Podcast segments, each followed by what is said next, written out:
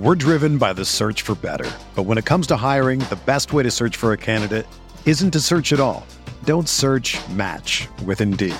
Indeed is your matching and hiring platform with over 350 million global monthly visitors, according to Indeed data, and a matching engine that helps you find quality candidates fast. Ditch the busy work. Use Indeed for scheduling, screening, and messaging so you can connect with candidates faster. Leveraging over 140 million qualifications and preferences every day, Indeed's matching engine is constantly learning from your preferences, so the more you use Indeed, the better it gets. Join more than 3.5 million businesses worldwide that use Indeed to hire great talent fast. And listeners of this show will get a $75 sponsored job credit to get your jobs more visibility at Indeed.com slash BlueWire. Just go to Indeed.com slash BlueWire right now and support our show by saying that you heard about Indeed on this podcast. That's Indeed.com slash BlueWire. Terms and conditions apply. Need to hire? You need Indeed. This podcast episode is brought to you by Coors Light. These days, everything is go, go, go. It's nonstop hustle all the time. Work, friends, family expect you to be on 24 7. Well, sometimes you just need to reach for a Coors Light because it's made to chill. Coors Light is cold lagered, cold filtered, and cold packaged. It's as crisp and refreshing as the Colorado Rockies. It is literally made to chill. Coors Light is the one I choose when I need to unwind. So when you want to hit reset, reach for the beer that's made to chill. Get Coors Light in the new look delivered straight to your door with Drizly or Instacart. Celebrate responsibly. Coors Brewing Company, Golden, Colorado. What do you think about the Laker team now? You follow the box scores of the games every day? Just the Lakers. You're kidding. That is really a compliment. I was pleased to see you smile at the top of our show because once the game starts, you have a game face. You don't smile much out there. I don't think you have to do things for money anymore. Correct. What's up, Laker fans? Welcome to the Laker Film Room Podcast, brought to you by the Blue Wire Podcast Network. I'm Pete, joined as always by Darius and Mike, and had an eventful day on Thursday. The Lakers stood pat at the trade deadline. There were some rumors, but ultimately no moves were made. Now we turn our attention to the buyout market, and then the Lakers um, played to me one of the more frustrating games of the season uh, oh, hold until Pete, hold they mounted hold up a sec, Pete. Danny Green just hit another three. Just hit another three. Yeah, yeah, yeah. We'll get there. We'll get there in a sec. Um, I I like that your screen name. So every time we record these over uh, like a video recording type thing, and Mike always puts a a name of a Lakers role player um, in in his uh, for the name. Some And legend- so- Mike has had some legendary names. Some of them are are like your standard ones, right? But like he jumped in one time and he was Sun Yue. It's just like, ooh, good, good. I like Yeah, this he- one. Yeah, he usually goes for the deep cuts, and Yeah. today he is uh he's Danny Green. Um, yeah, Danny Green hit eight threes against us, and we have a long and protracted how valuable was Danny Green to the championship run argument of which Mike and Darius pretty much just yell at me for not thinking he was as valuable as they do. So I'm sure they will uh will continue that today. But Lakers attempt to mount a comeback came pretty close, and then the Danny Green dagger puts them up by six, and uh, they drop that game. So take that in whatever direction you guys would like. Who who wants to start off by yelling at me about uh, Danny Green? No, so I actually want to push the Danny Green stuff back a second because I want to actually just get your guys' quick two cents on the aftermath of the trade deadline stuff. Yeah, Because yeah. I actually think that this plays into not only some of what we saw last night in the basketball game, but moving forward, which I think is going to be an interesting turn um, or an interesting time for this Lakers group. Mike, I love having you on the pod for so many reasons, but near the top of that is that you get to talk to these guys every single day. And I think that there's few people as well positioned as you to sort of offer thoughts or opinions, not only on the team as a whole, but just sort of like the general sense of where the players might be at. You see the expression on their faces, you hear the tone in their voice. And while a lot of this stuff is obviously the players understand that they are in a certain mode a lot, right? When they're doing interviews or they're doing a TV hit or they're doing a post game or a pre-game Zoom. The other side of that is is that these guys are humans, and I think a part of your job as a good journalist is getting to the root of that sometimes. And we've had some offline discussions about some of um, the observations that you have and how that informs the way that you do your job. And so I think you're really good at this stuff. So last night, I thought an interesting thing was we can get into the rumors or not get into the rumors. Either way, to me, it doesn't matter. Dennis Schroeder was asked post game about his long term want to stay with the Lakers. And that's been an ongoing discussion, I think, between him and the media in terms of questions that he's been asked.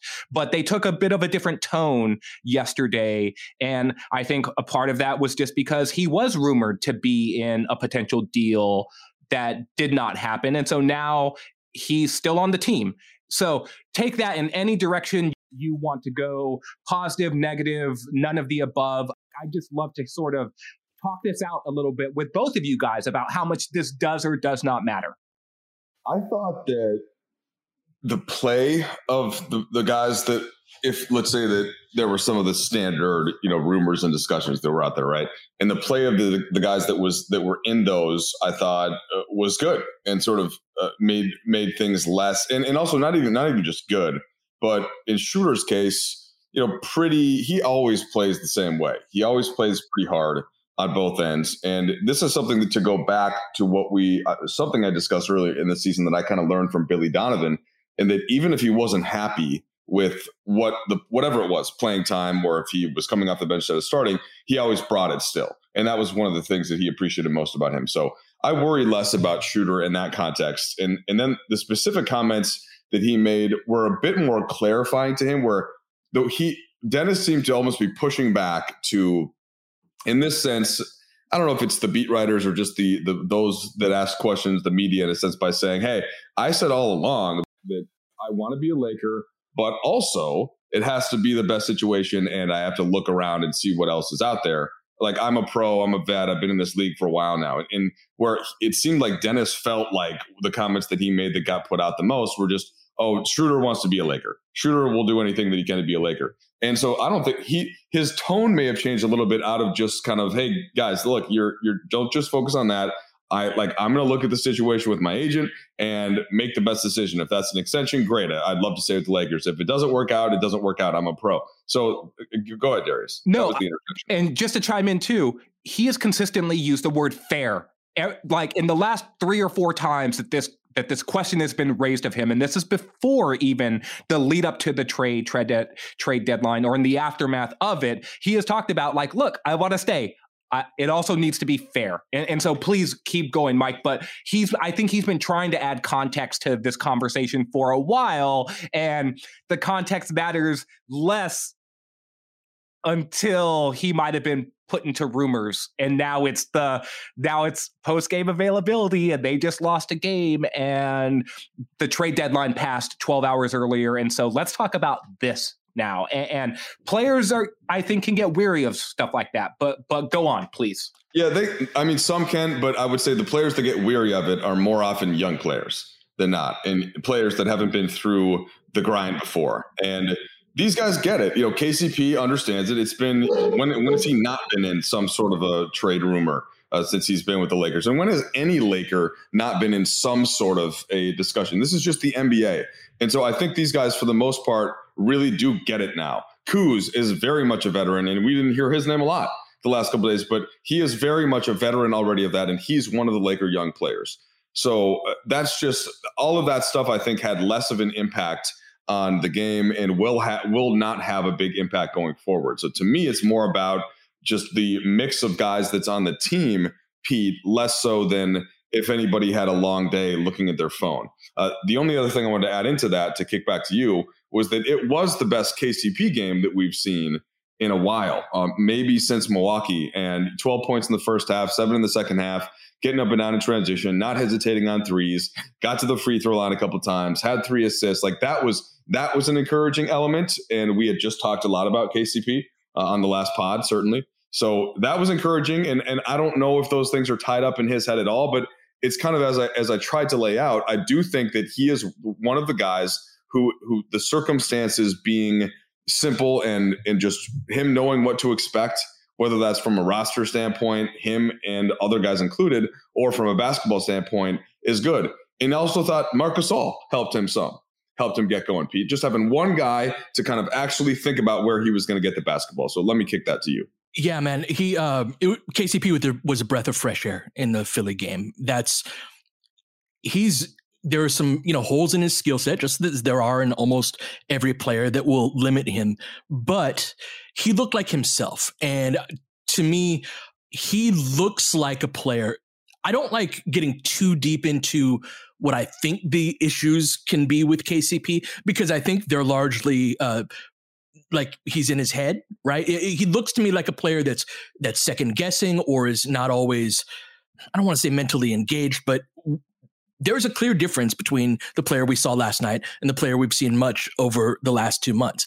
But I'm in no position to be like, oh, well, this is bothering KCP or that is bothering KCP, right? I can comment on what he looks like as a player. And when he's locked in the way that he appeared to be last night, he's fast he mixes it up. I know this is a very like general cliche type of term, but he's a guy that on long rebounds, for example, can track that down and uh, what was a missed three that would have been a normally innocuous possession. Now he's grabbed it or he is filling the lane while Schroeder grabs it and he's just hauling ass up court. And that's KCP at his best. He did like, I, I, uh, I think I texted you guys like KCP KCP did a, a fast person thing, right? And he did a couple of those in the second quarter. And and so if the passage of the trade deadline helps, we'll see if that's a pattern or if that's a, a, a one off. If that helps him rediscover the player that he was, KCP is a really fantastic player um, in in doing what he does, and so seeing him look like himself was was just wonderful. With respect to Schroeder, Oh, Pete, hold on. Pete, just give me your thought. Do you think Marc was part of that? Oh, for sure, man. Yeah, that's uh, Marc is an organizing force, right? You can run offense through Marc. And right now, on a team where we don't have much of that, that's really helpful. I thought he was fantastic in his first shift. I thought the team overall was really bad in that third quarter, which was his not his second shift, but that was the second big chunk of playing time. I think he had like a, a three minute shift in the second quarter um, because he was on that 15 minute minutes restriction. But absolutely, Mike, Marc is both a big body and he is uh, and he's able you're able to run offense through him. And so a lot of the action that they run is Marc's got the ball at the top of the key or the elbow, and KCP's coming from the corner and he's looping around and it could be a handoff it could be a cut to the basket um, but it really puts kcp in positions to do what he does well. Um, with respect to schroeder if he thinks he's a $20 million a year player now and through the end of the season through the end of the playoffs is the the time to prove that. There are reports that the lakers are and, and him are, are far apart on extension talks. Who knows the degree to which that's true. But his market value, now that the trade deadline has passed, um, will be largely determined by how he performs between now and then. And that's not just a, oh, you know, if LeBron and AD are out, now's your time to be able to carry a team. But if you're commanding that type of market value, there is an expectation that you are able to do that to some extent, D, right? And then on top of that, there is a long history in the NBA of guys getting paid based off of their playoff performances. And like like you said, Mike, he's somebody that is going to bring it regardless of uh, his circumstances, regardless of his you know playing time, contractual, all of that. He's going to be himself. Darius, what are you looking for from Dennis between now and the conclusion of this season? Because the circumstances right now are going to be very different, knock on wood, than when LeBron and AD come back and we're making that playoff push. Oh man. So look, Dennis is a really good basketball player. And in the same way, I look at Dennis in a lot of the same ways I look at Trez, which is like, man, these guys are really good. They're also really good in ways that do not always fit into my ethos of what I like from a basketball player at their specific positions right and and and so that probably in doing some self analysis right? And some inward looking at myself because I think that that's always important for all of us to do is reflect on on our own biases and and our own Mhm. Very much so. Yep. is that so that probably pushes me to be harder on a player like Dennis or on a player like Trez, whereas I'm probably easier on a guy like Alex Caruso because the ethos and Or Danny Green, for example. or Danny Green, for example. Oh man, Mike. Mike. I wish I had the ability to screenshot some of this stuff. You guys are missing out. Maybe one day we'll push this to video, but you know, the glow up has to happen first, I suppose. But so look, what am I looking for from from Dennis? Like honestly, and all of this stuff is a part of his personality, the competitiveness and all of that. I love it. There is a certain brooding that I feel like I've been seeing from him, especially in like the losses that I that personally like I don't respond to well. And so I don't and so again, I don't want to carry my own biases and put them into the team, right? Because if that's not something I respond to, like that doesn't matter. I'm not out there playing with Dennis Schroeder. So what does it matter if I respond well to that or not? But him and Trez really are the team's best players right now. They are the core scorers. And they are the guys who need to sort of set the tone for the team in some ways on both sides of the ball, right? And so when you talk about Dennis specifically, um, I just think he needs to continue to do what he's doing, play hard, make the right passes, which I think is hit or miss sometimes. He had some really good driving kicks last night, Pete. He also had a couple of WTF passes where he's trying to beat the front, or like a guy is playing three quarter mm-hmm. defense against the post player. And it's like, what kind of pass was that? Like, where's the angle? Right. And so there are things where it's just like, I try to be patient because this team is not positioned to play to really a lot of their strengths right now. And that's going to cause them to look much worse than what they really are as individual basketball players because they're not being put in positions to succeed based off of the slotting.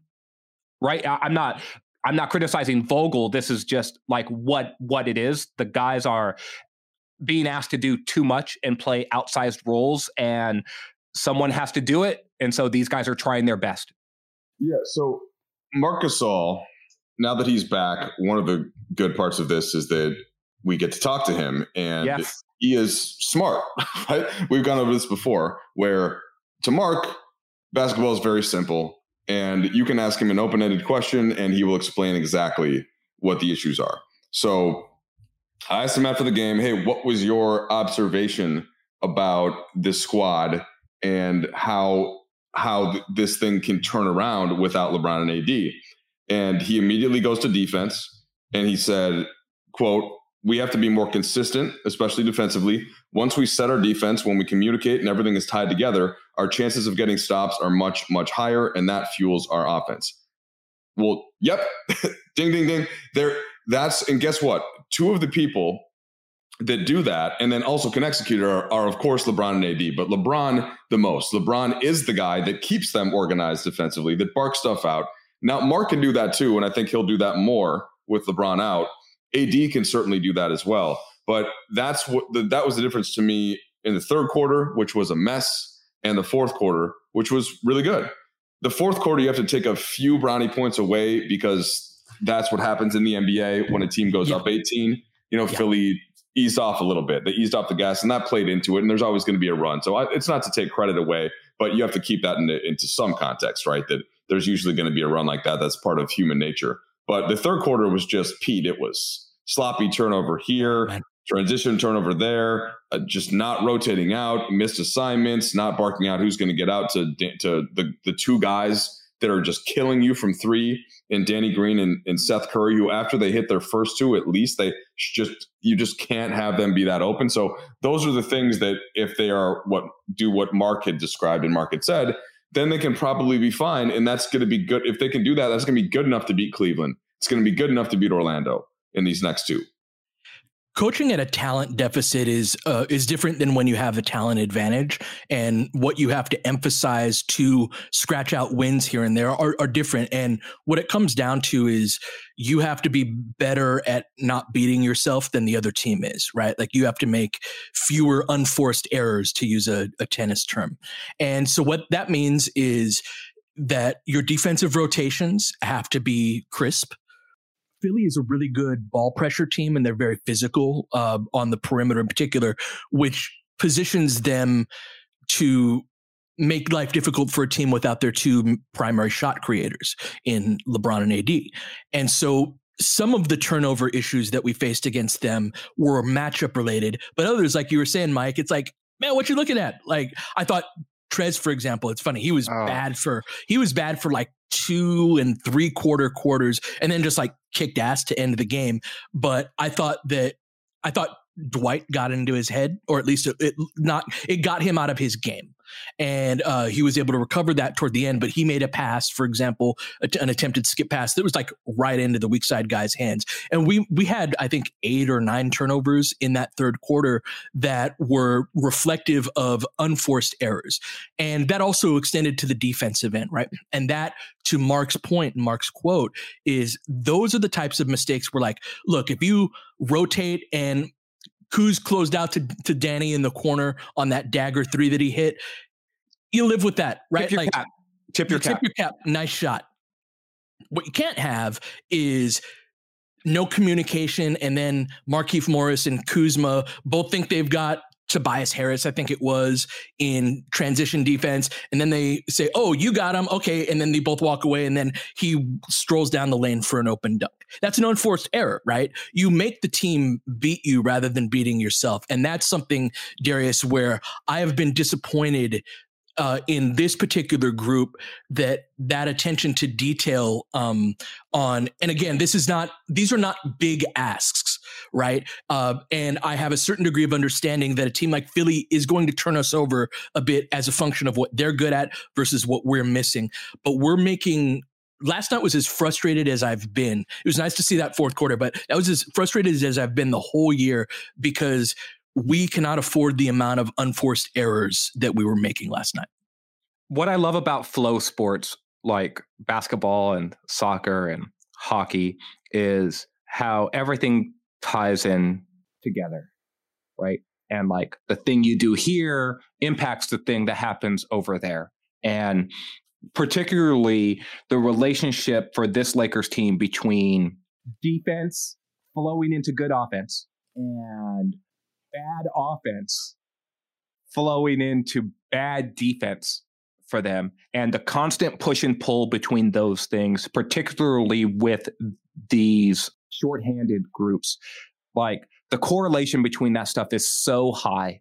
And to speak to your point pete they the unforced errors on both sides of the ball are really making it so that this team is incapable of playing winning basketball. It's not going to be possible for them to win games making the number of mistakes that they're currently making right now. And just a quick thing part of that is because when well, you could play like that if you have LeBron and AD. That's right. For the, right for the first couple of quarters, and then and then the fourth quarter comes, it's like all right, but now you can't do that, right? You don't but have the margin for error. Yeah. Well, but so here's the thing, though, guys, and this is why I am a process over results person because, damn it, I didn't like the turnovers when Bron and AD were playing. I didn't like some of the stuff that they were doing when it was Bron and AD. And when we talked about the schedule, like when we had the ske- second half schedule podcast, and you guys sort of asked me, like, hey, what do you want to see over this stretch of games? I think my first response was like, improved process, man, and, and, and like a recommitment to doing the little things well because those are the habits that you build over the course of the season in order to be able to play your best basketball when your best basketball is required of you right? And some people some people some individual people are able to turn that off and on right? And I'm talking great players and I'm talking players who are sort of not as great but middle of the road. Like I thought Rondo, Rondo's a great example. I thought Rondo, yeah. for example, was like a great example of him being able to lock in and focus during the highest stakes and higher pressure moments in the playoffs and be like, this water, it feels just fine. Right? Like I'm comfortable in this. And some guys dip their toe in those waters when it's time to turn it on, and they're just like, like, give me the life jacket, right? Because I'm not capable in those moments. And it goes back to the point you were talking about with KCP, the last pod, Pete, about like, look, man, some guys can't do it. They can't continue to play quote unquote their game as the game speeds up, as the stakes get higher, as the pressure moments and the level of basketball continues to go up and up and up. Some guys just aren't capable of doing that, and it takes reps and time for them to to do it. But as a team, so that's in that's from the individual side. But as a group, groups also build habits. Build, groups also establish a culture. They establish a way in which they're going to play, and their identity then becomes the thing that is going to carry them forward in the hardest moments. And that's what made last year's team special. Guys, is that very early on in the season, that group decided this is what we are.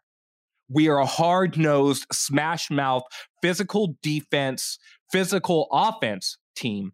And we're not going to make a ton of mistakes. I think I think last year they were in the top third third of the league in terms of turnovers committed, right? And we're going to take care of the basketball. We're going to try to play defense without fouling, but we're going to play physical. So if we do foul, you're going to feel it, right? And we're going to smash you over and over and over again. And we're going to try to win that way. And they took on that identity from day one and they carried it through game six of the NBA finals. And then they celebrated. Right. And this group here, the habits that they've been building over the course of the season, and this group right now, they're exhibiting those same habits. And so, Mike, when you tell me, like, oh, well, when you got Bron and AD, you can dick around with the ball a little bit. Well, guess what? I don't want to see that with Bron and AD either because I want them to sort of continue to reach and strive to be the best versions of of themselves. And so cutting out some of that stuff matters to me. Like maybe I'm being a little bit too like Knute Rockne here, right? Like go get them and whatever. Well, you no, you are, you are, but but that's but that's that's that's the job. As I said when I first came on the LFR pod that's what you guys do. You speak as coaches almost and as basketball idealists. And of course, that's right. And of course, that's the way that Frank Vogel is going to emphasize things. That's what the players are going to say. I'm just acknowledging that you can't do that twice in a row when you're defending champs as the as the hunted. You can't. Right. You can, but you can get close enough to still win the title, right? And that's what they have to do. But you're everything that you said is of course right. I just think that we can use basically basketball history of any team that won the year before and the human nature elements that come in to make that difficult. One thing that helps it though is the addition of new talent of players that haven't won before of some of that hung, uh, that some of that hungriness and I do think that we have that and it's I'm I'm glad you brought it up in the context of the current situation though because they this is the time where that they're no that now that like I asked this to Frank Vogel actually after the game in a in a different way and I, I, I get I apologize for jumping around here, but it's related. Stay with me. Can't can't you play more like you did in the fourth quarter more often? Don't you have to, given the current circumstances? Right. That's basically the question, and I that's the one thing that I wonder, and and I I don't want to be disappointed because I think again it's it's easier said than done. But this team has to scrap like that to get wins against good teams, and will they? Right? Will they, or will they kind of still think in the back of their minds, man, no fans in here yet. Still, still a long way to go. LeBron and AD are still out. Like, is there some of that malaise almost and that negativity? How much of that is creeping into this season, which hasn't been fun compared to a regular NBA season? So I think they're still battling that, but that that fourth quarter, that's what they have to do, and and that is certainly what they have to do Friday night's game against Cleveland.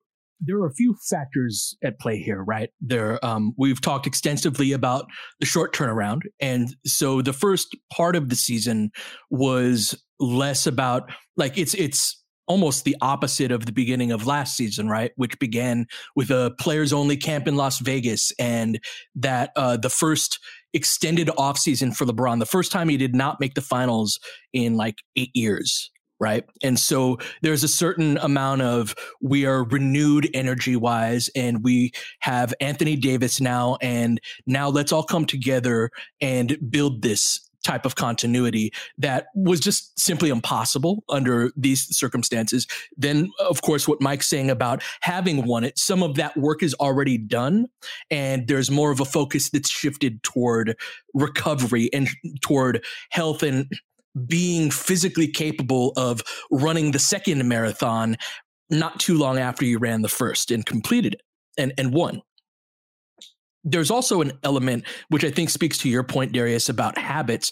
Uh, we think of endurance as a physical thing, but it's also mental, yeah. right? And the idea of establishing habits. So if you look at where we are now in context of the first part of the season, on a team that's recovering, that is in some ways practicing during games, they are not in that mental place of locking in for 48 minutes. And we saw, and they had the talent to be able to. How many games did we see where they did not play engaged basketball for the majority of the game, but still got the win? Nobody knows that they need to lock in for 48 without LeBron and AD more than the players and, and Vogel and all those guys do. It's a very different thing to actually do it, to actually be able to focus. And, and, and that's the thing that I think is probably one of the most misunderstood elements about basketball is what a mental game it is. The degree of mental engagement determines so much of the ultimate outcome of it. And if you are if you are tired, if you are not used to running that marathon, right? And you've you're you've been building up to that point, and all of a sudden, overnight, you have to go from playing 30 minutes of engaged basketball with LeBron in but AD out to 48 minutes. How many of these games, Darius, have we seen? Lakers, most of the game are pretty good, but there's this one like eight or 10 minute stretch that is awful. And we lose that stretch by like 20. And that's basically what determines the game. It's one thing to say that you need to be able to lock in and, and but in the absence of habits, right? Which I don't think the environment was capable of establishing those habits this year thus far. And I think that was the plan for the second half of the season and still is. And that's what I'm so curious about in this last, say, 15 games where we have both guys, again, knock on wood is how many of those habits can be established in that short of a period of time that going mentally from that place to having to go a full 48 just to get a win is easier said than done. Yeah, it's tricky, man. Like I watched the TNT feed of mm-hmm. the game yesterday and they do the quarter interview breaks, right? And lucky for Frank Vogel, he got, and I'm saying that sarcastically, lucky for Frank Vogel, he got the interview in between the break between the third and the fourth quarter. where the Lakers, right? They they go into halftime right after the Shake Milton three, put yes. them up eighteen. Yeah, right. And so, what an appropriate way to end that quarter, by the way. And yeah. so now they're down by a ton, and Reggie Miller asks Vogel, I think, a good question. He's like, "Look, you guys were playing well, and then in the third quarter, you, you like the turnovers. They got to be driving you crazy." Right? And Vogel said something, Pete. He's like, I don't know if it's fatigue. It's the first thing he said. I don't know if it's because we're fatigued, but we are just not making good decisions with the ball right now. And the whole time you were talking about stamina and endurance and the mental energy the game takes, that's where you see it. You see it in the mistakes. Your brain gets tired and you make mistakes, right? It's not because you do not know. You do know. Your brain does know the right answer. It does. And it's not because right you're not thing. trying, right? It's not because right. you don't care. It's yeah. it, it, the idea of I actually think that for the most part the Lakers were playing hard. They just weren't playing smart. Right. That's what that's what Vogel said because my my question was again relatively pointed by saying and and this is probably my bad for for the way that I was viewing the third and the fourth and just immediately putting it towards effort. I do think those things are somewhat related, but from a, from the coach's perspective, from Frank's perspective, it was, it was no, they it, we weren't. It wasn't that we just weren't running; we were just playing dumb. And he didn't use that word. That's my word. And yeah. I think that the I do think that the stuff with Dwight, like that's one of the reasons. That's why Dwight was doing it with Harrell. And once once Harrell got into that mano a mano, you know, manhood threatened mode, as many of us would, it's hard not to buy into that. And then that was I've never seen Montrezl make. He made two of those passes where he just threw it directly to the weak side defender. And that he just at a certain point, then he finally snapped out of it. And he still finishes. If you just look at his line, it's the same as always is. Eight for 13, 20 points, eight rebounds. You know, over 60%, like same as always. He was one for four with three turnovers. Yeah. And I think finally like by the end, he had a basket. Quarter. Yeah. At the end of the third quarter, he had like one or two more buckets. Yeah. But yeah. So he he he just started to eat at a certain point. And that's what he that's the frustrating part too about when Dwight got ejected. Philly's all of Philly's rim protection was gone. And this is a team with the best rim protection in the league because Embiid and so Harrell should have been eating all game in those actions and it just wasn't happening. It wasn't going and so it was a, it was a frustrating one what I what I'm now trying to figure out and how much of this has to do with opponent strength as well and what we're going to see against Cleveland in Orlando and we're driven by the search for better but when it comes to hiring the best way to search for a candidate isn't to search at all. Don't search match with Indeed. Indeed is your matching and hiring platform with over 350 million global monthly visitors according to Indeed data and a matching engine that helps you find quality candidates fast. Ditch the busy work. Use Indeed for scheduling, screening, and messaging so you can connect with candidates faster. Leveraging over 140 million qualifications and preferences every day, Indeed's matching engine is constantly learning from your preferences, so the more you use Indeed, the better it gets. Join more than 3.5 million businesses worldwide that use Indeed to hire great talent fast. And listeners of this show will get a $75 sponsored job credit to get your jobs more visibility at Indeed.com slash BlueWire. Just go to Indeed.com slash BlueWire right now and support our show by saying that you heard about Indeed on this podcast. That's Indeed.com slash BlueWire. Terms and conditions apply. Need to hire? You need Indeed.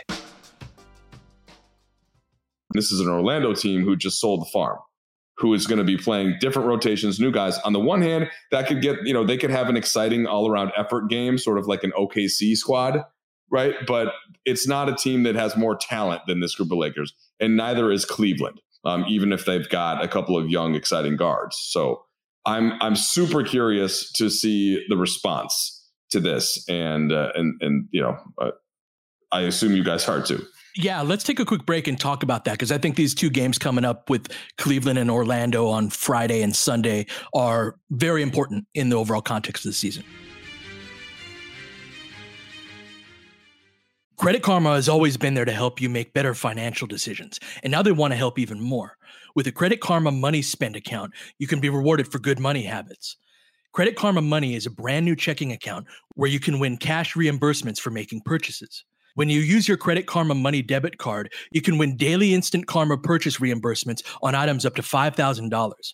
Just pay with your debit card, and if you win, you'll be notified on the spot, and your instant Karma cash will be added back to your spend account. Credit Karma Money has already given away over $3 million in instant Karma to 50,000 Credit Karma members and counting. Open your FDIC insured spend account for free. There's no minimum balance requirements, no overdraft fees, and free withdrawals from a network of over 50,000 ATMs. And when you make a purchase between June 8th and June 30th, you'll be automatically entered to win $1 million. Credit Karma Money. Progress starts here. Right now, visit creditkarma.com backslash win money to open your free account and start winning instant karma. Go to creditkarma.com backslash win money to sign up for free and start winning instant karma. That's creditkarma.com backslash win money. Instant Karma is sponsored by Credit Karma. No purchase necessary. Exclusions and terms apply. See rules. Banking services provided by MVB Bank Incorporated, member FDIC. Maximum balance and transfer limits apply.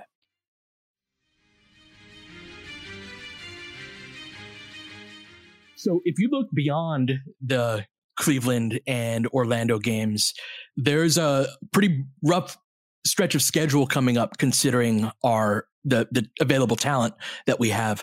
Guys, I think these two games when we talk about scratching out wins or finding places, these are two of our very best opportunities to get a couple, right? We are I think 4 games up on the 6 seed. I think 8 games up on the 11 seed. So wild to be talking about this, right? But uh, in terms of where do we fall in the standings, I would very much like to stay in the top six um, and and avoid a single game. Obviously, if we were to have LeBron and AD in a single game play in, we would be the heavy favorites. But putting it all down to one game, we all know how that goes, right? That the the the variation and fluctuation in that. I want to see the Lakers. I want to see a team beat the Lakers in a seven game series. Um, these Cleveland and, and, Orlando games, Darius, I think are immensely important. What do we need to do to be able to get get wins in these? What do we need to do to beat two of the worst teams in the league? Bro, it's, we are one of the worst teams in the yes, league right now. Yes. Which, in the aftermath of LeBron's injury, any team missing their two best players, yes, one of the worst teams in the league. I was Just trying not to be like a jerk about it when I wrote about it too, right? But it's just like, look, man, like when I was saying the Lakers are going to be bad, like this is what I meant. It doesn't make it any easier. And I'm just as frustrated as you guys, right? And you guys saw some colorful language from me last night in the group chat, and it had nothing to do with Pete's Danny Green's takes. I was already. No, I, got, I, got the venom from that though. I was already firing off the the takes about it. But look, man, like what like Cleveland, for example, even without Andre Drummond, they've they've still got some good interior presence, some good interior size. They've got playmaking guards and aggressive guards, right? And so what are the Lakers going to need to do? They're going to need to protect the paint. They're going to need to lock in defensively on the perimeter. They're going to have to make those those defensive rotations and they're going to need to be sharp with that stuff right? Like they're going to need to understand when to go over and when to go under. They're going to need to communicate all of the winning stuff, man, like the small stuff that goes into to winning. And honestly, too, man, like look, I hate to say it, but stop shooting yourself in the foot with all the turnovers, make a few shots from three. I think that the variant stuff that we've been talking about, the, the Lakers haven't been shooting the ball as good as as I'd like, but it's just like, look, I think Keith is in a pretty good rhythm. I thought Koo started to find a good rhythm towards the end of the game. KCP, I, I like. I think KCP had a very good last game. I think Wes has been playing fairly well. I really love to see THT and Schroeder really like have an efficient scoring nights. And some of that too is just like, can either of those guys get one or two threes to fall? Right? Like Jump little individual from- things where it's just like shooting from the ball handler position has not been very good since Bron went out. Bron has really been carrying the team in that area the entire season. And it's no coincidence that the Lakers really started to struggle offensively more when Bron was not shooting the three ball as well, because those off the dribble threes are sort of fairly important in order to help grease the wheels for an offense like the way that the Lakers run. And so it'd be great if those guys could get it going from there as well because it makes the closeouts against them just a little bit more intense and then it really opens up their their driving lanes a little bit more so that, like that's very game plan specific for cleveland but honestly that's the level of attention to detail i think it's going to take to beat even a cleveland or even a magic team because you can't just roll the ball out now the lakers aren't talented enough well one thing though from a specific point of view about cleveland they can't shoot at all they are the worst shooting team in the league. What well worse than the Lakers, both in terms of attempts makes and percentage. They just don't have shooters. And so that's that is a it's different from Philly, where if you leave Curry or you leave Green, you're going to be in trouble. Uh, and even to an extent, now he missed his first couple before hitting a couple, but like Mike Scott at the five, you know, they don't have that uh, coming in. There are a lot of guys there who, unless they have the night of their life, you know, you can leave and you want to leave because you want to focus more on the paint and not letting Sexton um, get into the middle of the lane. So that's the one the one thing for Cleveland, and I think Orlando it'll be the same. You know, they they we still we don't know if Terrence Ross is going to play. He's about their only shooter left. Uh, Fournier is gone. Vucevic is gone. You know, even Gordon from the wing. But Darius, the point I wanted to come back to you about is looking for more efficient shooting nights, say from Schroeder or from THT. The hardest thing in the NBA on offense is to still be efficient when you are the first or second option. Yeah. And that's what stars are. And that's the whole point of why you get into these situations of the if you're not an elite, really elite player, it's so difficult. I don't care what the NBA defense is to go back against. And that that's a challenge. And you're right. If they're able to do that, then the Lakers will be in pretty good shape to win. But there's there's a, a reason I think why they're struggling having one or two guys find a way to be that efficient.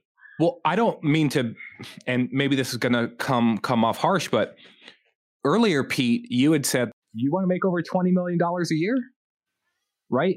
Well, Mike, like, yeah, it is hard. It is hard to maintain your efficiency. It is hard being the number one or or the number two option. It is hard to carry a team when your team is clearly not at their best. But I can guarantee you, if you want to make 21, 22, 23 million dollars a year, you want a four year, $100 million contract, and you're a lead ball handler type in this league, the asks of you get higher and higher. You can be you know, six foot eight and a rangy forward with three point range and be a guy who is a lockdown defender and you can get four years, a hundred million dollars. But if you're going to be a six foot one scoring guard and you want that type of contract, well, then go out there and kick everyone's ass offensively, be a low turnover player, create shots for your teammates and score efficiently. Now, Dennis does that when he gets to the rim and I don't want to discount all of the good things that he does offensively because he is a very good offensive player. But in terms of what can help the team even more, I think is just like, all right, well, can we get some of these threes to fall? And the same is true for THT. Can we cut down the turnovers a little bit? Because if the Lakers are going to win games, some of this is just going to have to be in some of the areas that are not your strengths. Can you play above your head a little bit. And that's what I think the Lakers need from some of their best players right now who are remaining. So I don't think that for me, I take the opposite approach of I don't want guys playing above their heads. I actually think that that's what leads to mistakes. I want a reduction of mistakes, right? Like those, that is how you win these types of games at a talent deficit, not necessarily Cleveland and Orlando, although I do think Cleveland is more talented than we are uh, at this point. But uh, you it's it's a matter of not shooting yourself in the foot. And a lot of times when guys feel like they have to absorb those greater responsibilities than they're they're used to, that's where those those mistakes happen, right? They take that shot coming off of the screen where normally it's like, oh, kick it back out to LeBron up top, right? Like I got a little bit of airspace, I'm gonna let it fly. Kuz has done this a few times, for example. So it's for me, it's more about reducing mistakes. Um, it's also like like Schroeder's not a great shooter and neither is THT. And actually, if if if it's okay, I would like to uh, end on on THT. I'd love to hear your thoughts on this because in the spirit of the you know the trade deadline, he was one of those guys that was rumored to be the difference between a deal getting done and not. And there was a great deal of talk about like, do you really want to hold on to a guy like this for the chance to upgrade and go all in for a championship this season? With respect to THT, uh, I think we've seen, based on reports and around the league, and even the basketball people that I talked to, and this is my opinion as well, is that that was an absolutely not. Do not include him in in that deal. Um, and I want to explain some of the reasons why, at least from my perspective, because it's not like he's going out there and dominating games right now. I also think that what it comes down to is there is a um, there's a linchpin to his game where once he develops this, that a lot of things click into place. And that is just a replacement level jump shot, right? Not even a, he doesn't have to be a 40% guy. He doesn't have to be coming off screens and pulling up like he's Damian Lillard. But what is remarkable about THT is that he has almost no semblance of a jumper, particularly a pull up jumper. And everybody knows that he's going to drive to the rim. He also still gets to the rim four or five times a game, despite the fact that everyone knows exactly what he's going to do. And that is typically a sign in a young player of dominance. That thing that that only thing that I can do, you can't stop it. And what now what happens is, and the reason why he's not a better player right now is there is such an overload toward him driving to the basket that some of those possessions do get blocked or it is difficult for him to finish. He also doesn't know all of his kickouts, right? He's he's wild in terms of his drives to the basket. But Mike, he is so dominant at such a crucial part of the game of being able to attack the basket that I have faith that a, a, wonderful Lakers player development staff is going to be able to take this kid that has ball handling ability, these massive hands, a 7 1 wingspan on a 230 frame, and be able to add a floater, add a pull up jump shot, at which that point, and these shots are so available because defenses are so geared towards stopping him from going to the basket that if he can make fairly simple shots, everything else clicks into place. Well, Stan Van Gundy, of all people, this it just happened to be asked. Somebody asked him about THT before the game in his pregame availability, and he said in so many words, like, "Yeah, he's to synthesize. He's a jump shot away from being great, but he's and we all, all like coaches around the league already have to account for him, and they're all thinking, well, okay, here's how we account for him: try to make him shoot, play way off him, uh, build a wall, you know, make sure that he like, but stuff that." there's not that many players in the NBA that you have to do that for. And the fact that a counter is available and it's not like he's got some broke stroke. Right? His like his mechanics aren't terrible, right? It's just more of a comfort thing and knowing when to take it and setting like because when THT first of all, he's 20. And a couple of years ago, he was a freshman at Iowa State. And when he got the ball, he could still just take it to the hoop against everybody. He didn't at that point, he didn't have to have a counter. He certainly didn't have to have it when he was playing high school ball in Chicago. And now he still doesn't have to have it at the NBA level to be effective, but he's going to be a lot more effective once he really develops that. So I'm totally with you, Pete. Um, I think everything there is fair. And I just hope you don't think you're getting out of this without a little Danny Green discussion because you said THT was last. Yeah, certainly not. No, no, we could do that. We could do that for sure. No, Pete. Pete tried to set us up Mike, he tried to yeah. set us up. He was like, you know, I'd really like to, I'd really like to close on THT, guys. right? Um, uh, the beauty, the beauty of the whole Danny Green thing too is that while we're having our probably fifth text debate on this, he just keeps hitting three after three after three. And, and, so Mike and Darius are getting further more like both pissed off at the game and pissed off at me for angering the basketball gods and yeah, causing exactly. Danny Green. I, I, said that. I said yes. that explicitly. I do yes. believe in the basketball gods. I am not a spiritual person. I am not a religious person, but I do believe in the basketball gods. And I think that as Pete is ripping, well, okay, ripping is strong, but not agreeing with the clear. If Darius and I agree this strongly on something, and I would say the same thing if Pete and I did it's probably true. Okay, it, the outlier in the three of us, just just in the three of us, is probably wrong. Uh, if if there's such a, a, big consensus, now Pete, you can certainly defend yourself, and uh, I'm sure that you will. But as Pete is is have is is right, you know, I can't tell if he's poking me or if he's poking Darius, but each comment that comes in, boom, another three. And then finally, the one that beats the Lakers, I'm like, are you happy? Are you happy, Pete? How about you guys state your position on Danny Green so people no, no, have no, a, a no, jump off? No, the people who are correct do not have to prove their like like w- we don't have a hypothesis, Pete. You have a hypothesis. You prove you prove your point right? I think what, have, what is my hypothesis that this is one thing that in these conversations love, that that I'd love I'm to hear your position on on on uh well on Danny Green. I mean, you have a lot of opinions on my position on Danny Green. Yeah, so I'd love to. So, I, so I'd love to. So I'd love for you to synthesize those for us because maybe this is just one big understanding or misunderstanding, I should say. That that's one thing I, I wonder as well. Now, Danny Green uh, has been. Mike, you you got something? Well, I, if you okay, I, I'll leave this to you, Pete. If you want, I can do the sort of quick synopsis take about what I think and what Darius thinks is the standard, just acceptable, simple evaluation sure. of Danny Please Green.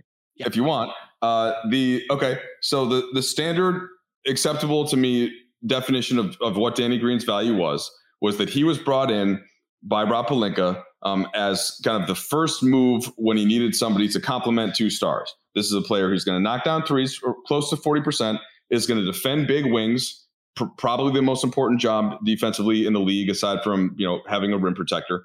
And he's going to be really good in the, on the help side. He's one of the best shot blocking guards since Dwyane Wade, basically. And he's going to get his hand deflections and stuff.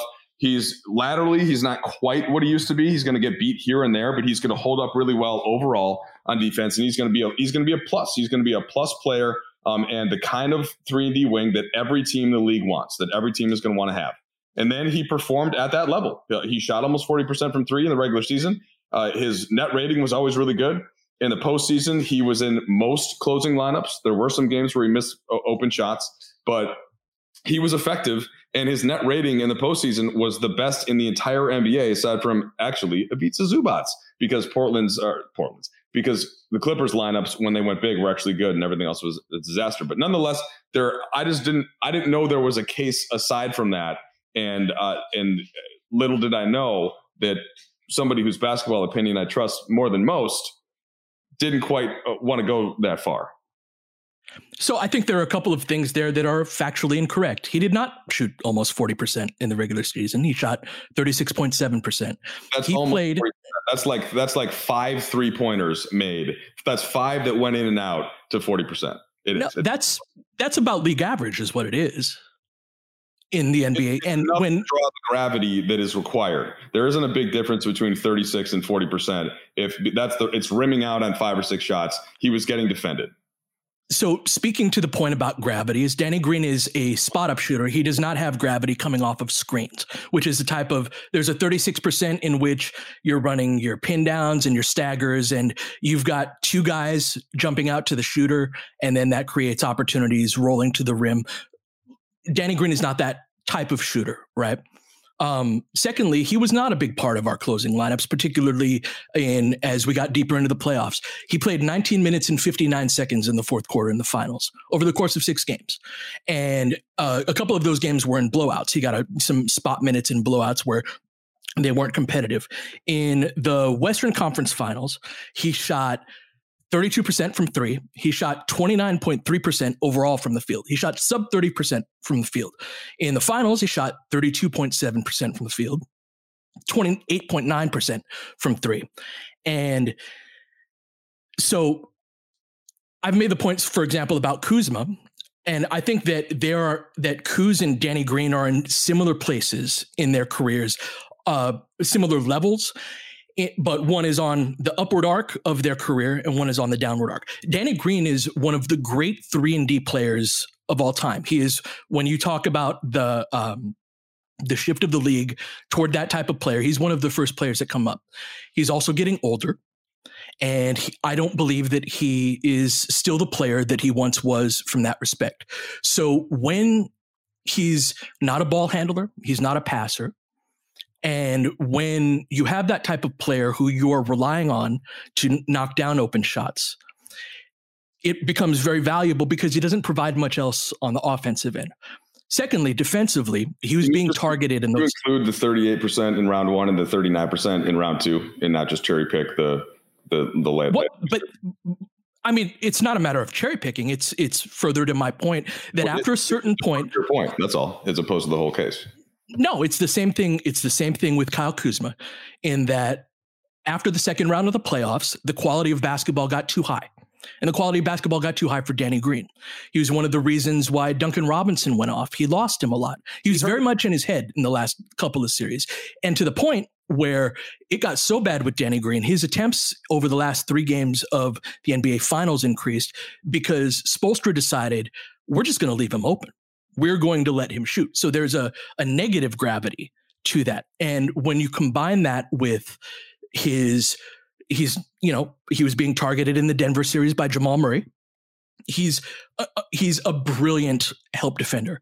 He's a brilliant. He's got size. He's very good at applying back pressure. Danny Green was fine. And perhaps the misunderstanding is from where I sit, you guys view him as this really no, high end role player. No, no, no, no, no, no, no, no, no, no, no, no, no, no, no, no, no, no, no. Uh, so me and Mike could be separated here, maybe on a couple of different things. And I'm sorry to cut you off. I think you made excellent points about Danny Green's decreasing level of play, quality of play over the course of of the NBA playoffs, right? And th- those numbers are factual. They happened. They are on basketball reference. You can find them and look them up. And Danny Green did hurt his hip in in the Western Conference Finals. I think that that compromised him defensively and offensively. And yes, he's a streaky player, and I think he had an unfortunate time where his jump shot departed him in ways that were did not benefit the Lakers. 100%. I don't think Any interjection Darius, I swear Please. Maybe the reason why his legs started to get tired is because he was the one player who had also gone to the finals the previous year, who had been in the playoffs basically every year of his career, and his miles were way, way up there. So did he tire some? Yes. Like, but I, I think there was a very sure. clear reason for that and that doesn't mean that he there wasn't a replacement to put on the floor that could still do all of the stuff that he did that was either available in the league or even on the Lakers bench because at the time Kuzma wasn't able to play at that level defensively uh, with the starting group. You know, Caruso was obviously the answer to an extent in Game Six. But let me get back to Darius. I just want to make a point. Like, there's a reason why his legs may have gotten tired uh, in the final. Absolutely. The context of his performance, we can I'm fine contextualizing it in in in order to explain it. I think we do that a lot on on this pod. I think it's great. I think us as as a trio and listeners are better off for all the context that that we provide. That said,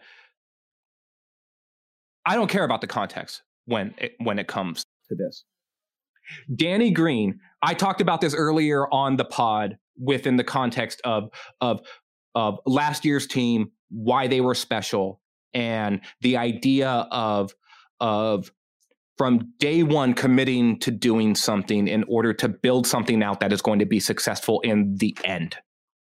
And I think, Mike, when you talked about the Lakers had literally zero players on their roster, they had LeBron James, they they had Anthony Davis, and they had Kyle Kuzma, and everyone else was basically a free agent at that time, right?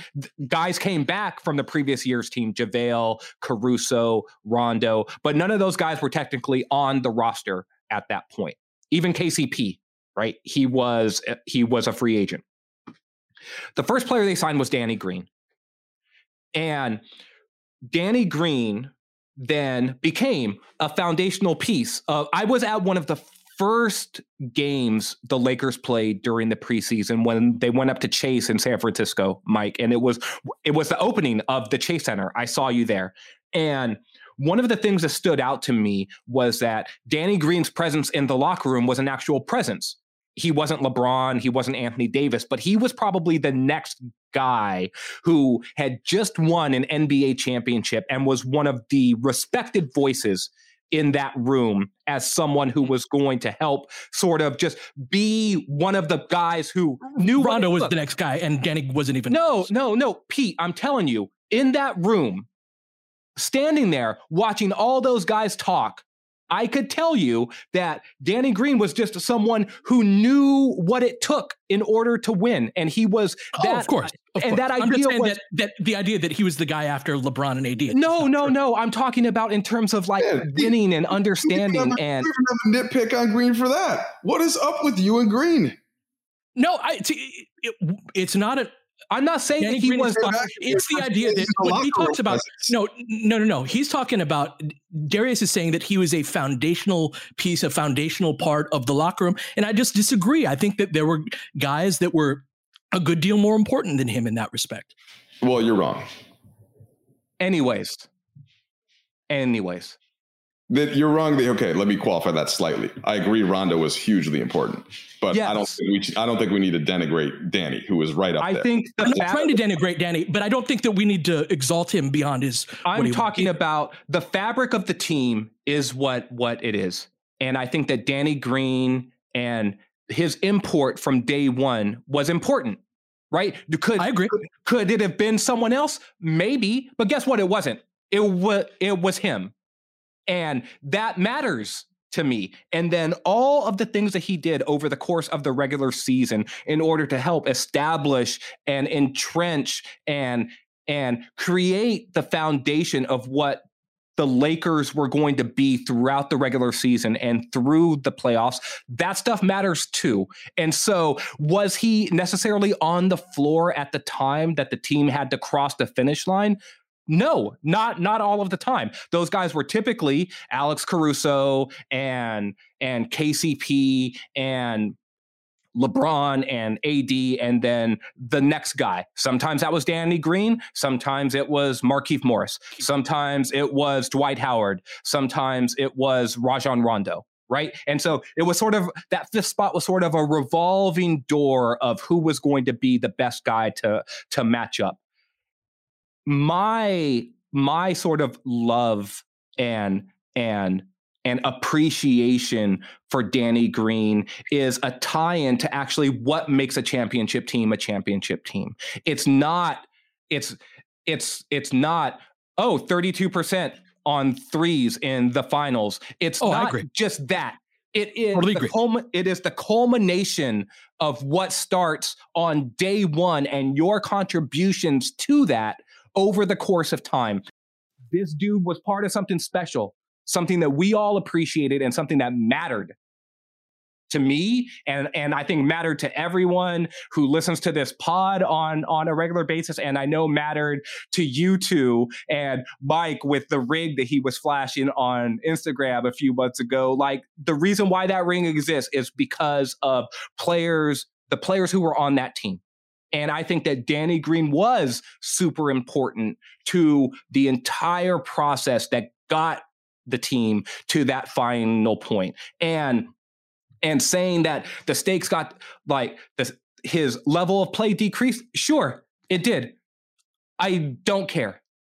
I just do not care. He was and is a Lakers champion in what was the craziest season that I will ever remember, really, in recent memory for me, and one that will last forever for me for a, in very specific ways. And when it comes right down to it, I'm just not going to be like, oh yeah, well, well, he, he he was the third highest paid player, or and he didn't play like it, or he got blown by by this guy, or Duncan Robinson got him there. I also remember Duncan Robinson being too big for KCP and them having to go back to Danny Green because it was just like, look, like we need you out there. And he's hobbling around with this bad hip and not saying anything while getting death threats on Twitter and people saying stuff to, to his family. Like this dude stood up for the organization. And I'm just going to be like, nah, I'm not having it. I'm not having it. And so sorry if I came on a little bit strong right there, but that's just where I am when when it comes to Danny Green. The the level of play, everything else, it's all mixed into the tapestry of what was to me a super important NBA season for the Lakers, and they won the championship, and there will be no slander on my watch. Well, so Pete, I think this is the part for you to respond, but I, you're right, Darius. We are making two different cases, and we happen to agree, I think, on the bigger picture part of it. But I think Pete is well within uh, his rights, or or anybody to to evaluate a player's performance in any context, right? And you just laid out the more spiritual zoom out reason why he was an important part of the fabric. And, you know, like when you, when most, most fans don't have multiple title teams that they can look to for their guys. Like for me, any player that was on the Minnesota Twins in 1987 or 1991 is a god, right? okay, yeah. that's it. That's all we got. Yeah. That's it. Uh, sure.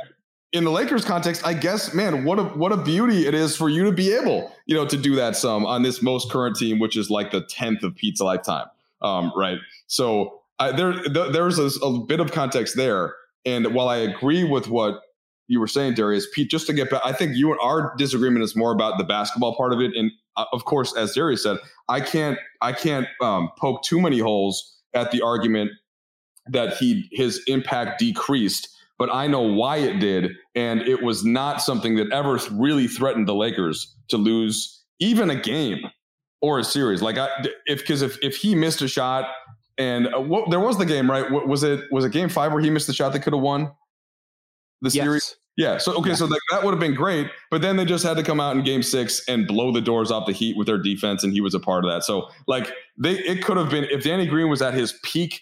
Uh, they could have swept a couple more teams, I guess, but you could say that about almost anybody except for LeBron or AD, who were untouchable. Mike, can I just say too that there's there's an entanglement to me when it comes to the basketball performance, like on the court in that specific moment, and all that you've done in order to get yourself in the position where where the team is where they are yeah, in the first place. I agree. Yeah. Right. With, and, yep.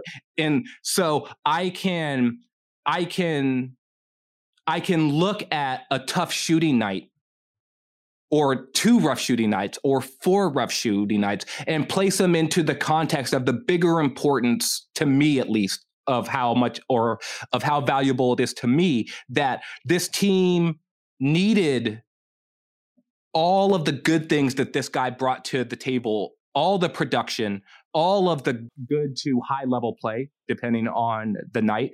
They needed all of that in order to get to the place where they are now because of, to me, the somewhat fragile nature of all these interpersonal relationships that make up a group team sport and in order to reach the mountaintop the togetherness that you need to have in in order to do that and i don't it, I just have a hard time separating all of that spiritual, maybe mumbo jumbo to a lot of people part from the production part because all of that stuff goes goes hand in hand to me.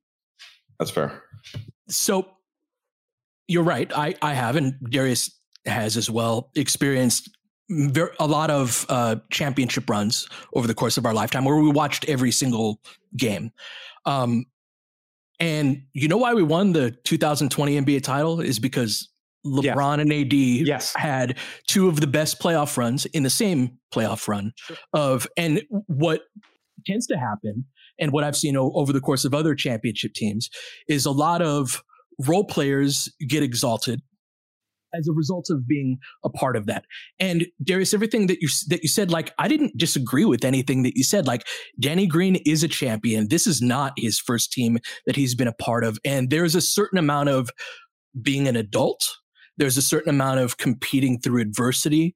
There's a certain amount of knowing what you're doing and know how that like Danny Green very rarely, although I thought he got in his head uh, in in the later parts of the playoffs, which happens, right? he was he was tired. There's also like he was getting death threats right after Game Five. I get all of that. Danny Green was Danny Green was part of a championship team, and Danny Green played an important role on a championship team. I also think that in the context of two superstars having historic runs, that there were a lot of players around the league that could have been a part of that championship team and that Danny Green, as one of the great three and D guys of all time, isn't quite that level of player anymore and wasn't during that run. And there are all sorts of reasons for that. And that I like Danny Green was part of a championship team. Like I said, I agree with all of that. And maybe I'm misunderstanding the level of exaltation that, that you guys are, are giving him. But from my perspective, you want me to view him as this crucial piece of last season and I don't view him that way. I think that he that there were a lot of guys who could have filled that role as was the case with a lot of the guys on the Kobe and Shaq teams, a lot of the guys on the Magic and Kareem teams and all of that. So that said, that doesn't mean that Danny Green's crap. Like that doesn't mean that he wasn't part of the team and and played a role that was important. I just I think that we have differing uh, opinions of the degree. So yeah, we definitely have we we definitely still are agreeing to disagree, right? Because we this is not the first time we've had this discussion, and it doesn't sound like we're really pulling each other in either of the directions. I the tiny the last pushback that I will do here, um, just for sake of time, I don't think that the replacement level that you're speaking of for a big three and D wing uh, that can defend the best player. That can. I don't think that was there. I don't think they could have gotten elsewhere. There's a reason why he got paid what he did, and there was not anybody else that could have just slid in and did that. And guess what? The teams that they beat, do you think Denver could have used a three and D wing? You think Portland could have used a three and D wing? How about Houston?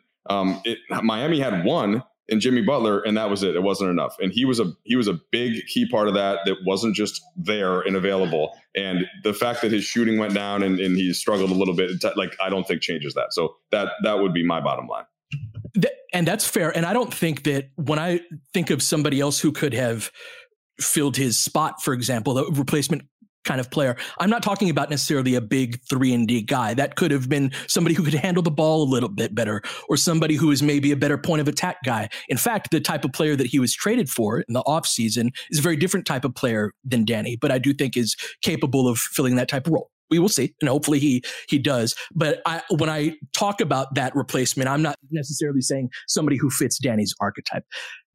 Do you got any uh, last thoughts on on Danny?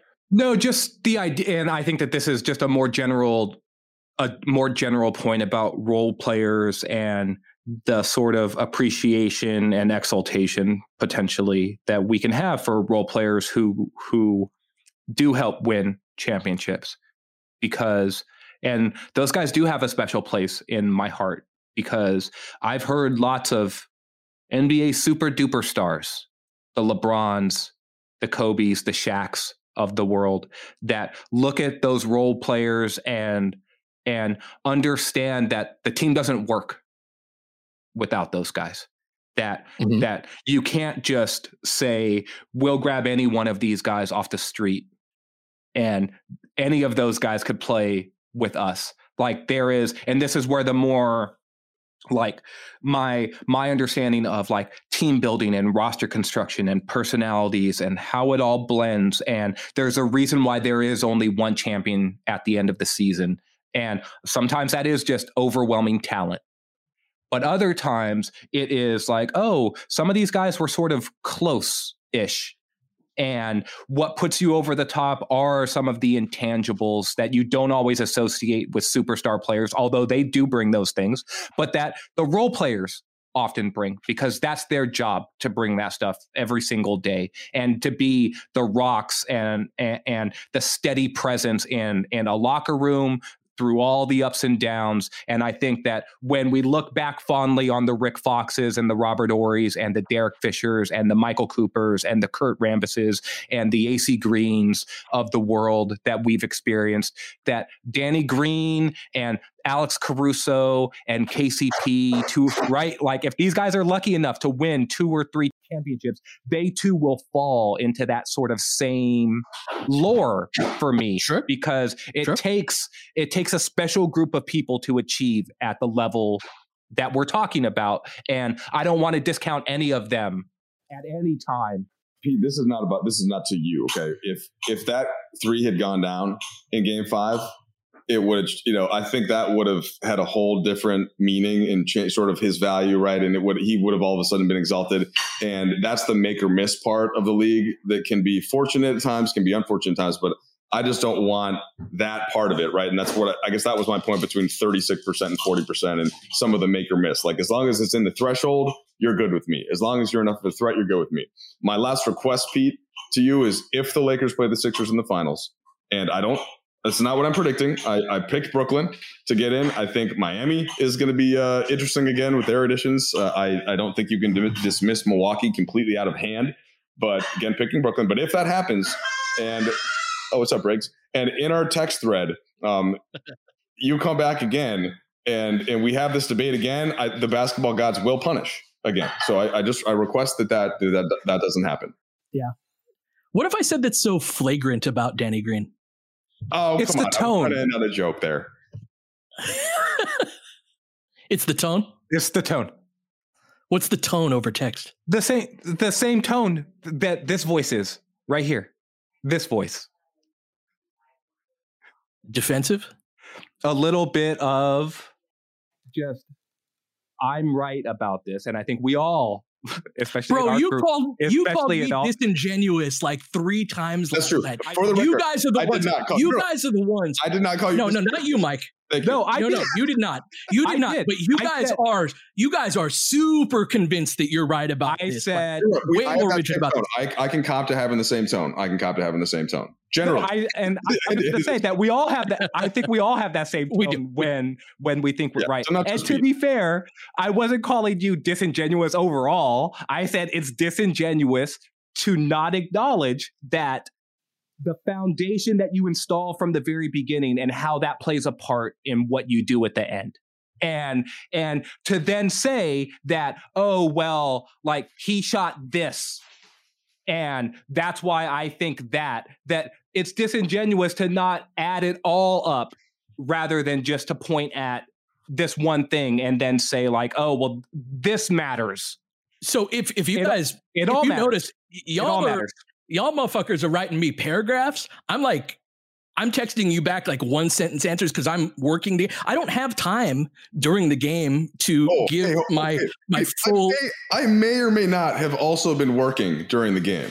You I you may were or may you not were, have been. Yeah. So, so okay. So just but no, but but it's a different role. I'm clipping I'm clipping video. I'm editing while the the game's going on. Right, like through much of this, like I don't have time to have a. I'm speaking on the broadcast. You you are, but you Yes. got gaps. You you're Oh. not on the on.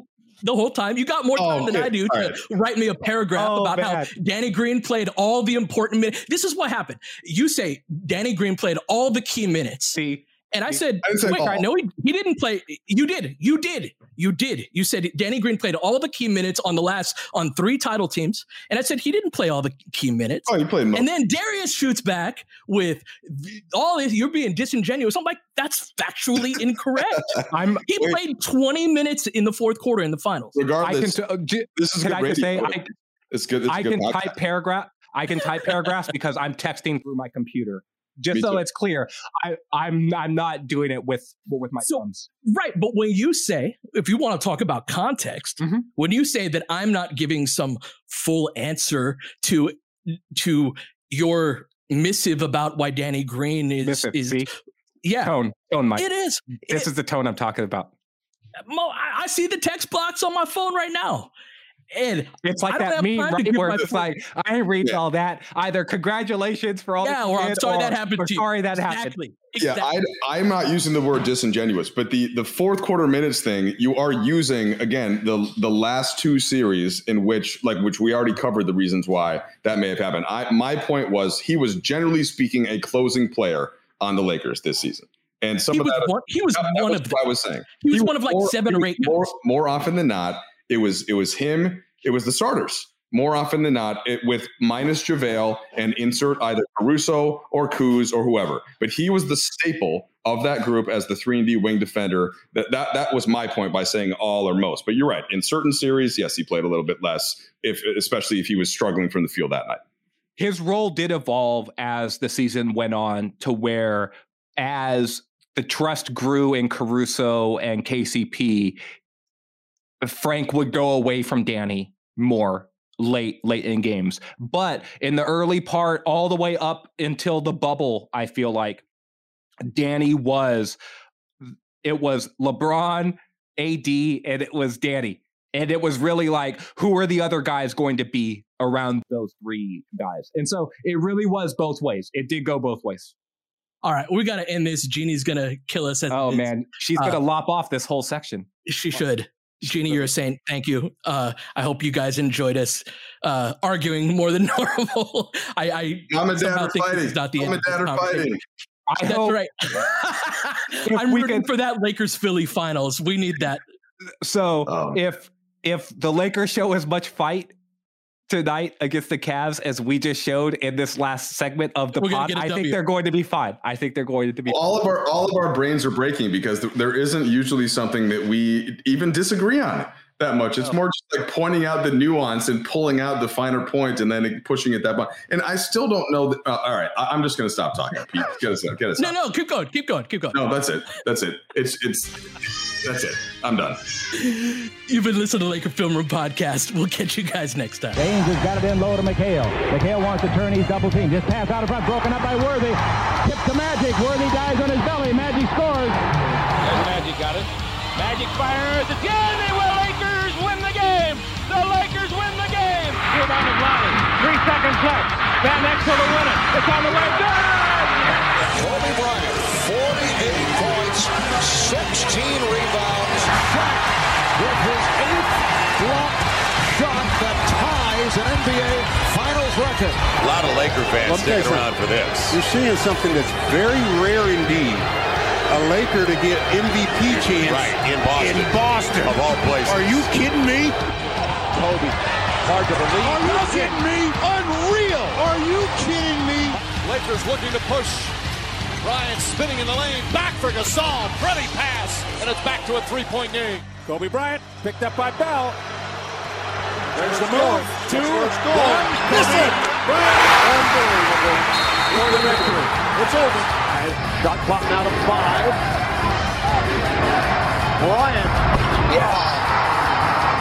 And that was a little tap to Alvin Gentry. Add insult to injury, Kobe. I mean, what a shot. I mean, you can't defend that. Are you kidding me? 2.1 seconds remaining. Denver a foul to give. Jokic trying to disrupt Rondo. He puts it in. Here's Davis 4-3 in the win. Oh, it's good! Anthony Davis has won it for the Lakers! James again. Oh, he hits another one. LeBron James putting together a closing quarter against the Nuggets. This historic 2020 NBA championship belongs to the Los Angeles Lakers. The Lakers conquer the bubble, and banner number 17 will soon hang in the rafters.